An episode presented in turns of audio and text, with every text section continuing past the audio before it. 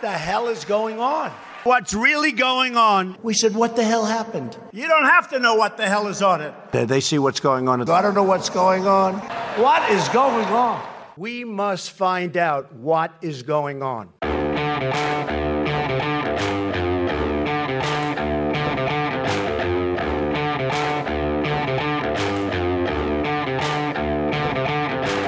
Hi, I'm Danielle Pletka. And I'm Marc Thiessen. Welcome to our podcast. What the hell is going on? Marc, what the hell? So, we're talking about my annual Washington Post columns, which I do at the end of every year, listing the 10 best things that Donald Trump did and the 10 worst things Donald Trump did. On the previous episode, we went through the 10 best things that Donald Trump did as president, but I like to call balls and strikes. And I don't hold back when the president does something wrong. And so I have a top 10 list of the 10 worst things that Donald Trump did. And Danny's going to enjoy this one a lot more than she did the last one because she ended up agreeing with most of my list of the 10 best things that Donald Trump did. And I think she'll agree with the 10 worst things as well. I'm not sure they're the 10 worst things because I feel like there are at least 100 worst things, but uh, I'm sure that I will agree with all of yours. Start with number 10. All right. Number 10. He ridiculously claimed that our country is full. We are not full. What does that even mean? This was during the crisis on the border and people coming in when we had the surge of, uh, of the caravans. And he said, We can't take any more people. Our country is full. It's just, it's possibly the most absurd thing an American president has ever said about immigration since the founding of the Republic. Yes, it truly was a, an outrageous and absurd thing to say, and just also so contrary to the things that we stand for. You know, we are, to coin a phrase, a nation of immigrants. And the idea that somehow we don't have room for good people who share our values, who want to work hard, who want to deliver a better life to their kids, that is just nuts. Drive, drove me crazy. You are totally right. You Awful. know, and I will tell you this it's not just that we have room for them, we need them. One of my top 10 best things that Donald Trump did is that he's delivering for forgotten Americans. Our unemployment rate is at a 50 year low. We actually have 1.7 million more job openings than we have unemployed people to fill them. That is a huge economic success story. But the problem is, is that we don't have enough workers to fill the jobs. If you want to grow the economy at a 3% GDP rate, the way the president says, the only way to do that is with workers. And where are we going to get the workers? And add to that, we are now not even having children at a replacement rate for the first time in a very long time. So we're not even replacing ourselves. If it wasn't for immigrants, our population would be declining. And so if Donald Trump wants to keep the economy going, he needs workers. And if he needs workers, and you know, the millennials are not having babies because they're not getting married, so we need to find them somewhere. We need immigrants. Donald Trump needs immigrants in order to fulfill his agenda of getting the country economically moving again. Completely correct. Look, you know, we agree. The uh, the only issue is I'm going to argue about the things you've left out. Go Well, for number nine. It is a top 10 list, Danny. Number 9. He used anti Semitic tropes to attack his enemies. So this requires a little explaining. Trump absolutely correctly called out Ilhan Omar and Rashida Tlaib for their anti Semitism. And one of the things that they said that was so virulently anti Semitic is that Israel's supporters in Congress are disloyal to America. This is just a classic anti Semitic trope. And after doing that, Trump went out and said any Jewish people that vote for a Democrat show great disloyalty. In other words, using the same exact anti Semitic trope that they used, which he was criticizing them for being anti Semites. Yeah, look, we've talked about the rise of anti Semitism and our profound concerns about that. We had the director of the Auschwitz uh, Birkenau Foundation, the museum, on to talk about this. This is something I don't understand why it is that it, in times of economic stress and in times of, of populism that anti Semitism returns. And I know that there are plenty of people who love Donald Trump and hate the Jews, but the fact that he was willing to say something so dumb, and I know it was founded in stupidity and not in anti I agree with that 100%. He's, he's not an anti-Semite, uh, unlike Rashida Tlaib and unlike AOC, but still, you know, you're the president. You know, shut the you know what up. If you don't know what you're talking about, just don't talk. Well, that will be a consistent theme of this top 10 list because there's some other things we're going to call him out for. But let's go to the next one. Number 8. He said the Soviet Union was right to invade Afghanistan and congratulated China on the 70th anniversary of the communist takeover. I'm just speechless at this one, Danny. WTF. You know, honestly, again, we've had plenty of stupid presidents in history. You know, and being a good politician doesn't make you a smart person. God knows, you know, we spend lots of time criticizing Joe Biden for saying dumb, dumb stuff. What the hell was this all about? Yeah, I know you've never read a history book. You don't know what you're talking about. But what? No, I know. I mean, he said he said that he didn't even say the USSR. He said Russia. Russia invaded Afghanistan because terrorists were going into Russia, and then he said they were right to be there. I did a blog post at a uh, in which I reprinted a 1980 declassified cable that explains precisely what motivated the Soviet invasion, and the cable points out that there was no Muslim unrest in the Soviet Union at the time. So there were no terrorists coming in from Afghanistan into Russia. It's not true.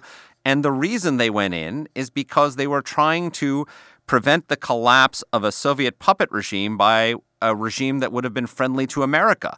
And they were concerned that that would send a signal to all the other puppet regimes around the world to destabilize their control of, of all their satellites. And then for China, to congratulate China on this. Look, we talked about this in the in the top 10 best podcast. Donald Trump's China policy is by far superior to both his Republican and Democratic predecessors. He's been tough on China. He's stood with Hong Kong. He's stood with the Uyghurs. He's, he's using tariffs to force a deal to try and get them to stop stealing our intellectual property. This is all to the good.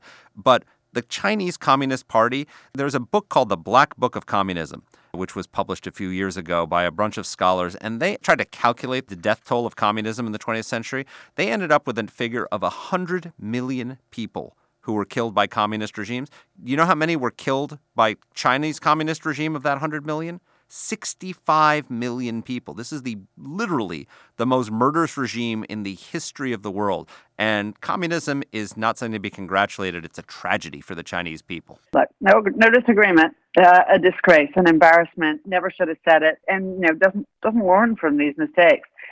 Doesn't learn from these mistakes at all. Uh, this this is a part of the fight that he has on Capitol Hill that gives credence to his accusers about his soft spot for dictators is the unbelievable dumbass things he says about Russia, about China, about Turkey. And not only are they rooted in this repulsive sympathy for men who rule with an iron hand, they're rooted in just shameless ignorance. All right, number seven. Number seven. He lost a needless government shutdown fight. So in 2018, the Senate Appropriations Committee approved $1.6 billion for border fencing, which is what Donald Trump wants. And he wanted his full request of $5.7 billion. And so he decided to shut the government down. And it took 35 days, tons of bad press, all the incredible costs that come with a government shutdown. And he ended up getting less than the 1.6 billion that had been bipartisan approval by the Senate Appropriations Committee. He got 1.38 billion. So he would have gotten more money if he had just gone along with that deal than he got by shutting down the government. All right, but why? Why? Why did this happen? This government shutdown thing. It makes us look like a banana republic. I don't get it. I, I don't get it. I don't get it on the part of Democrats. I don't get it on the part of Republicans. I don't understand. This goes to something that I rant about a lot on TV. I don't understand why Congress is incapable of passing appropriations bills. Amen. Why? It's inexplicable. And for the American people who look to all of these members of Congress and to the White House for leadership to say, hey, you know, you guys are deadbeats and out in America who can't pay your credit card bills and can't make your bills on time, and you're going to pay penalties. Oh, but we can't get the federal budget done. We can't pay federal employees.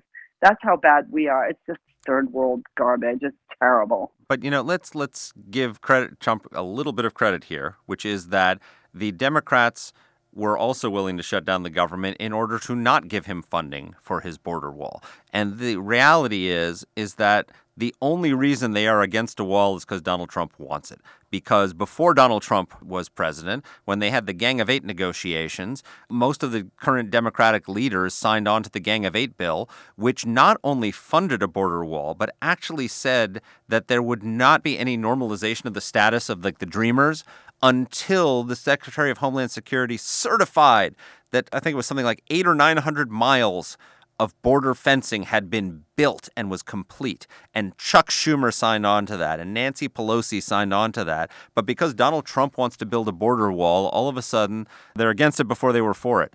You know, it's it's just absurd. So, you know, Donald Trump should not have shut down the government about this, but there's nothing wrong with a border wall. It's just it's it's it's common sense. Why not let him build the wall? We just talked about it. The nation is full. You know, when you say stuff like that, when you call Mexicans rapists, when you talk about you know Muslim immigrants, he did not. No, that's unfair. I got to stop you, Danny. He didn't call Mexicans rapists. He said that there were Mexican rapists coming in. That the the the drug gangs and the criminals and rapists were coming in. He didn't say every Mexican is, who's coming in here is a rapist. Uh, all right, you choose to die on that hill, there, Marc. but uh, I let's. I don't defend But- that but- rhetoric, but that's let's let's you know. But, but, that's the problem is that, you know, in each of these cases, you're right, it's a top 10 list, but our nation is not run through a series of soda straws in which you can look at things and say, oh, this is good, but that's bad. You just said that one of the worst things that he did was that he that he said our nation was full. But that's not the only you know terrible thing he said about immigrants or about immigration. And you know it. We've agreed about Amen. this whether it's Muslims or it's Mexicans, we agree 100%. You and I are both super pro immigration. The problem here is that this has not become an issue about the wall anymore. You can say that a wall works. Certainly, the wall between the Israelis and the Palestinians on the West Bank has been hugely effective. You know, the Berlin Wall was built for a reason. I get it, okay? I get that there's an argument for this, but, but, but, but, but, you cannot separate that from his absolutely heinous attitudes on immigration from the vile people who are inside this administration who are actually bigots and haters and that's the problem for him is he besmirches the legitimate things he wants to do with his other vile rhetoric and actions Number 6. He used his emergency authority to circumvent Congress on the border wall. So, after losing that shutdown fight, Danny, he used the National Emergencies Act to appropriate funds for a policy that Congress had specifically refused to do legislatively. Now, you could argue that that was, a, as I just did, that that was a ridiculous decision not to do it. But guess what? They're Article 1 of the Constitution. And that was a direct assault on Congress's Article 1 powers. And, you know, it was also, by the way, completely unnecessary because, as you and I know, as geeks who worked on Capitol Hill on budgeting issues, he has some reprogramming authority where he actually could have taken some money out of the Treasury Department, out of the Pentagon uh, budget, and used that without invoking national emergency authorities and gotten as much money. So it was unnecessary. He just wanted to use that power to tell Congress, I can do this to you. And the Republicans on Capitol Hill shamefully went along with him. Hey, see my previous rant of agreement with you on this particular topic and others. And I've said everything I think about both Congress and its fecklessness and the border wall and the president's fecklessness. You just marry the two of those things and you've got fecklessness squared. Number 5. He continued to spread the canard that America is fighting endless wars. Yeah, well, we had a brief but pleasant argument on this topic when we uh, interviewed the, the Secretary of State, and that's the problem, isn't it? That uh, that the president spends. Uh, you, do you remember when we were talking to Representative Mike Waltz? Yes. We interviewed him in one of the earlier podcasts. It was great, and we asked him where the hell the president gets this sort of rhetoric, and he goes, "Rand Paul." Hey, you know, yeah. I guess the only good thing that you can say is Rand Paul is, uh, nominally speaking, a Republican, whereas the other people who use this expression, uh, Bernie Sanders and all of the Democratic candidates, Barack Obama. are, are not.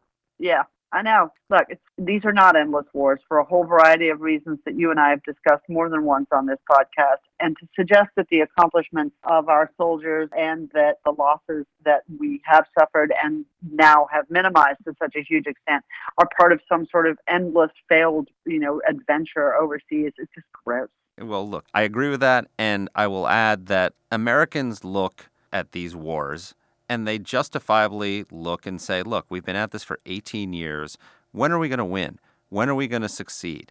And first of all, it's the job of the president to tell them, you know, we actually don't have hundreds of thousands of troops deployed in these places anymore. And oh, by the way, we've got, you know, if you add up the troops that are in Afghanistan and Syria and Iraq, I think we're down to like 10,000 in Afghanistan. We're down to 1,000 in Syria. We're down to about 5,000 in Iraq. So you're talking you know, 16,000 troops compared to hundreds of thousands of troops at the height of the war.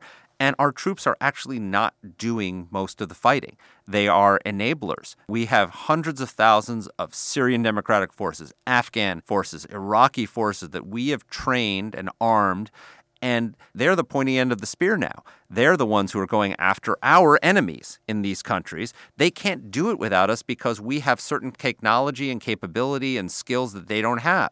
We provide them with fire support. We provide them with mission planning. We provide them with air power that they don't have and special operations capabilities like forward air controllers who can go in and paint targets for them. But, you know, we're not doing most of the fighting. We have recruited indigenous forces in these countries who are willing to risk their lives and take the casualties in the fight against America's enemies. And to suggest that we're still doing the same thing and that we're still stuck in these endless wars when the reality is we've got allies who are taking the, the deaths and the injuries, largest part of them, and that's the right strategy. That's how we transition out of these conflicts is not by packing up and going home and hoping they, oh, but I hope Al Qaeda doesn't come back and do another 9 11. If you don't want to send hundreds of thousands of Americans to fight these wars, we got to have allies. And we're not, our allies are not going to be willing to fight unless we're there to help them on the ground. Yep. Amen. You're right. They're wrong. He shouldn't do this. I wish he would stop saying it. I wish he would recognize that this is an expression that is used by people who don't support American leadership in the world, who don't believe that America is a great country, who don't believe that what America does in the world is a net good. And uh, I don't know, maybe he'll learn in the second term, God willing. He uses the same exact rhetoric as Barack Obama. You know, even during the campaign, Barack Obama said, We've got to stop nation building abroad and start nation building here at home. And Trump literally uses the same language. So if you I know there are some conservatives out there who are, you know, against these endless wars. Keep in mind, I hope you were saying the same thing when Barack Obama was president, supporting his pullout of Iraq that led to the rise of ISIS, because this is the element of the Trump foreign policy that is completely indistinguishable from the Obama foreign policy. Yep, it is. And it, you know, it's it's a disgrace. I wish the Democratic candidates would stop saying it. I wish Donald Trump would stop saying it. What's number four? Number four. He continues to attack dead people. so Donald, what the, what the, who does this? Who does this? Who, who does this? So, to, to, put this in context, Donald Trump has a minimum of high regard for the late Senator John McCain and uh, really hated him because of his vote against Obamacare. But even before that, he just couldn't stand him, said he wasn't a hero because he got captured and all these ridiculous things. And then John McCain comes down with brain cancer and dies. And Donald Trump, it's still his one of his go-to applause lines at these rallies attacking John McCain. Not always by name, but everybody knows we lost by one vote. Ha ha ha. So now Congressman John Dingell passes away. He's succeeded in office by his wife Debbie Dingell, who's taken that seat. And he dies, and Donald Trump approves the funding for a you know congressional the honors and uh, and all the niceties that the president has at his disposal to honor a congressman who served for many many years with distinction, and then Debbie Dingell voted for impeachment. And Trump just went off on him and started talking about how ungrateful she was, and then said, "And John Dingell's looking at this from up from up above, or maybe from down below." It's like, this woman's about to spend her first Christmas without her husband, and you say something like that? Good Lord. he's a charmer. what can we say? You know, you're so insecure that you need to attack dead people. It's pathetic. No other word for it. Just and, pathetic. And this is also, Danny, you know, one of the reasons why I think it was Amy Walter who from Cook Political Report, who's a really good analyst of these things, and she she pointed out that you want to know why despite this booming economy, Donald Trump might not win re-election. Do you want to know why despite all the economic progress we're making, Donald Trump is at you know low 40s in approval rating? This is why. and that's exactly right. This stuff is so self destructive because there are so many millions of Americans out there. We went through our 10 best list and we talked about the economy and how it's working for people across the economic spectrum, uh, including a lot of people who didn't vote for Donald Trump. And there are lots of people who are benefiting from Donald Trump's policies, but just don't like Donald Trump personally and can't bring themselves to pull the lever for him. And he should be, as president, trying to win them over and say, look, I know you didn't support me, but I'm delivering for you and I really want your vote. And instead, he says stuff like this that just takes those people and says, I'm never going to vote for Donald Trump. He's not doing anything to win over people. He all he does is feed his base. He does nothing to try and win over people who are gettable. If you just behave like a normal human being, he doesn't even try. Yeah, well, he doesn't even try, and that's our theme. If he just behaved like a normal human being, he wouldn't be Donald Trump. Yep. What's number three? Speaking of not behaving like a normal human being. Number three. He asked the president of Ukraine to investigate the Bidens. I can't even believe I said those words. Danny! Uh, he, yeah, you know, his no. phone call, he keeps saying the, his phone call with the president of Ukraine was perfect. It was not perfect. It may not be impeachable. I think we both agree it's not an impeachable offense. It was not perfect, and something like 70% of Americans say it's not perfect. You do not ask the leader of a foreign country to investigate your political rivals in a phone call with you where he's talking about literally the, the survival of his country. It's just you just don't do that. And, you know, Donald Trump did something wrong. This is the difference between this and the Mueller probe. In the Mueller probe, it was all a conspiracy theory. He did not collude with the Russians. The Mueller investigation found that decisively. And after the Mueller probe came out, and cleared him of those charges, he had, an, again, same theme. He had an opportunity. There were millions of people who were told Donald Trump is a traitor. He was a Russian agent, uh, you know, by people like John Brennan, who should know better. And they took those charges seriously because that's a really serious charge. And they waited for Mueller to come in and give them a verdict. And it turned out it wasn't true. What an opportunity to say to those people, you know what? You were lied to about me. I ask you for a second look. And instead, the very next day, he does this and gives them a pretext yep. to impeach him. And now he's been impeached by the House of Representatives, only third president in history, because of this stupidity. Well, but that, in addition to venality, there's also stupidity and there's the ignorance. So, yeah, this has been gone over again and again and again. Who does this sort of thing? You know, you and I have talked about why we don't think this is impeachable. We've also talked about why this is just so, so wrong. And that doesn't exonerate Hunter Biden. You know, none of us, I'm always, you know, as the token conservative on a whole variety of panels, I always try to explain, you know, no, just because Donald Trump hates him doesn't make Hunter Biden a nice or an innocent or a good guy.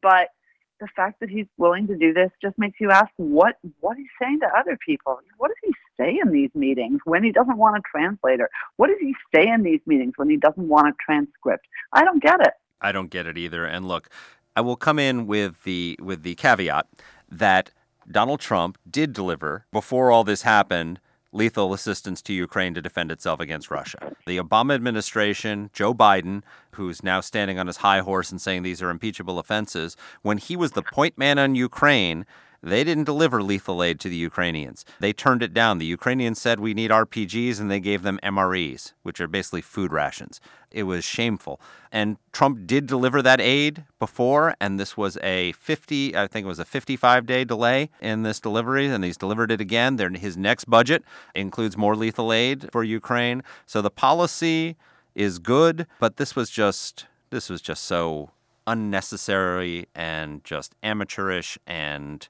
you know, horrible. Depressing. Depressing. And depressing. Yep. But folks, we can do you one better. Let's go to number two. Okay, so I had a big dispute between number one and number two, which should be in the front of the list. So let's let's see if you agree with my decision. Number 2. He invited Taliban leaders to Camp David.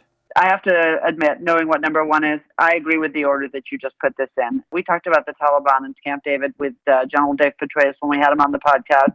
That was a great podcast, by the way, for folks who want to have a, a listen because Afghanistan's in the news again. And this is just, this is so offensive. And it was part and parcel of this endless war mania the president has. He'll do anything to get out. He doesn't care about what the symbolism of Camp David is or the White House or the presidency. You know, everything is about Donald Trump and about his, his whims of the moment. That Camp David thing and the week of 9 11 was just gross. So, to just put this in the context, two things that people need to know about this. Number one, these Taliban leaders would have been sitting at the very table where President Bush and U.S. officials planned the overthrow of their regime in order to accept the terms of what they would have sold as America's surrender in that war. And the people who he was inviting, do you remember under the Obama administration, going back to top 10 worst things that Barack Obama ever did, is that he released the Taliban Five, these five Taliban leaders from Guantanamo Bay, in exchange for that deserter Bowe Bergdahl, who we talked also talked about with Congressman Mike Waltz on an earlier podcast, because he was actually the one who went out uh, tried to rescue Bowe Bergdahl when when he deserted. So we would have had literally Trump was inviting Guantanamo Bay detainees that Obama released to sit at a table at Camp David where world leaders sat. I mean, it's just unbelievable. I suppose they could have stomped on a, a portrait of George Washington or America or Abraham Lincoln when they walked in to make this worse. But otherwise, it's a it's a pretty uh, that's a pretty good uh, meeting of all bad things all at once. And it's it's hard for me to believe that you can that you can top it, but you can. Go ahead, top it. What's the number one worst thing that Donald Trump did this year, in your opinion, Marc? Number 1. He gave Turkey a green light to invade Syria and attack our Kurdish allies. The Kurds suffered 11,000 casualties in the fight with the Islamic State. The Kurds gave us the critical lead that led us to Abu Bakr al Baghdadi's doorstep. And we just, Donald Trump told the Turkish president, yeah, go ahead. Not in so many words, but he gave him the green light to go in and wipe these people out. No, that's absolutely right. And this is where, you know, I think you and I disagreed a little bit in the, the podcast with the Secretary of State, where he sort of seemed to insinuate, no, you know, we've done a ton for the Kurds. Well, we have, but, you know, that's like leading somebody, uh, you know, out of a burning conflagration and then turning around and shooting them in the face you know, there's no question we did a lot for the Kurds, but the Kurds have done even more for us. They have been the kind of ally, the kind of proxy that, that we want in this world. And our betrayal of the Kurds yet again is, is a national shame. Uh, there's nothing more to be said about it than that. Well, there's one more thing to be said about it, which is it's not just a moral question of how did we stand with the Kurds, is if you don't want to fight endless wars, you need allies. And who's going to step forward to be our ally and to take on the fight when they see the way we treated the Kurds. Because do you want to be the Kurds next? You want to be the next one? So if we want allies in this fight, we've got to stand by our allies when they're in trouble because otherwise nobody's going to step up and do the fighting and more Americans are going to have to be deployed and more Americans are going to die because we abandoned our allies. That's right. On that ignominious note, we could go on and on, but I think you made a really interesting point at the end of the article when you talked about the previous year's bottom 10 list, if we can call it that, the top 10 worst things. Mm-hmm. You made a really interesting point about style and substance. If Donald Trump listens to one sentence that you utter or two sentences that you utter, I hope it'll be these. Explain what you said. I do this litany every year the, the one column on the best, one column on the worst. In my worst lists, usually in the past years as I looked through them are mostly mistakes of style, not substance. And this year there's a bunch of stylistic ones. Four of the ten are stylistic ones, but that's uh, still a majority that are substantive problems. And I think this year the seriousness of the substantive mistakes grew. On balance, I, I take my two columns and I put them side by side, and I think the good much outweighs the bad. But the, the bad is getting worse, and that's worrisome Believe me, I don't think I'd be able to contain my worst to 10 if uh, Elizabeth Warren or Bernie Sanders were president of the United States. But that doesn't absolve the bad at all. It doesn't absolve the bad. And in an election year where you're looking to a question of as yet unnamed Democrat versus Donald Trump unleashed, when you see these problems of substance, when you see that he's getting worse, that is something that should worry all of us, not just Republicans, not just national security folks, but all Americans. I wish, I wish that he were a more responsible leader. I really do. But we've got who we've got and we'll have another year to talk about all of the good things and the bad things, the good, the bad, and the ugly when it comes to 2020. I, have really enjoyed doing this podcast this year with you, Marc, and I've, I have I've too, enjoyed. Dany. I've enjoyed getting emails from people. I've enjoyed. Uh, I've enjoyed being able to to learn from our really amazing guests. So, and we're going to have even more of them in the year ahead. So keep joining us. Keep sending us your suggestions. And we really i know from both of us from the southern from the southern hemisphere and the northern hemisphere we wish everybody a safe and a healthy and a happy new year. Take care. And our team here at aei is alexa santry matt weinset jen moretta and macy heath. Let us know what topics you'd like us to cover. You can get in touch with the show by emailing us at whatthehell at aei.org or you can reach us on twitter i'm at dpletka and i'm at Marc Thiessen. that's Marc with a c please rate and review the podcast. If you like the show, please subscribe, share it, comment on Apple Podcasts, or wherever you're listening to this. Thanks for listening.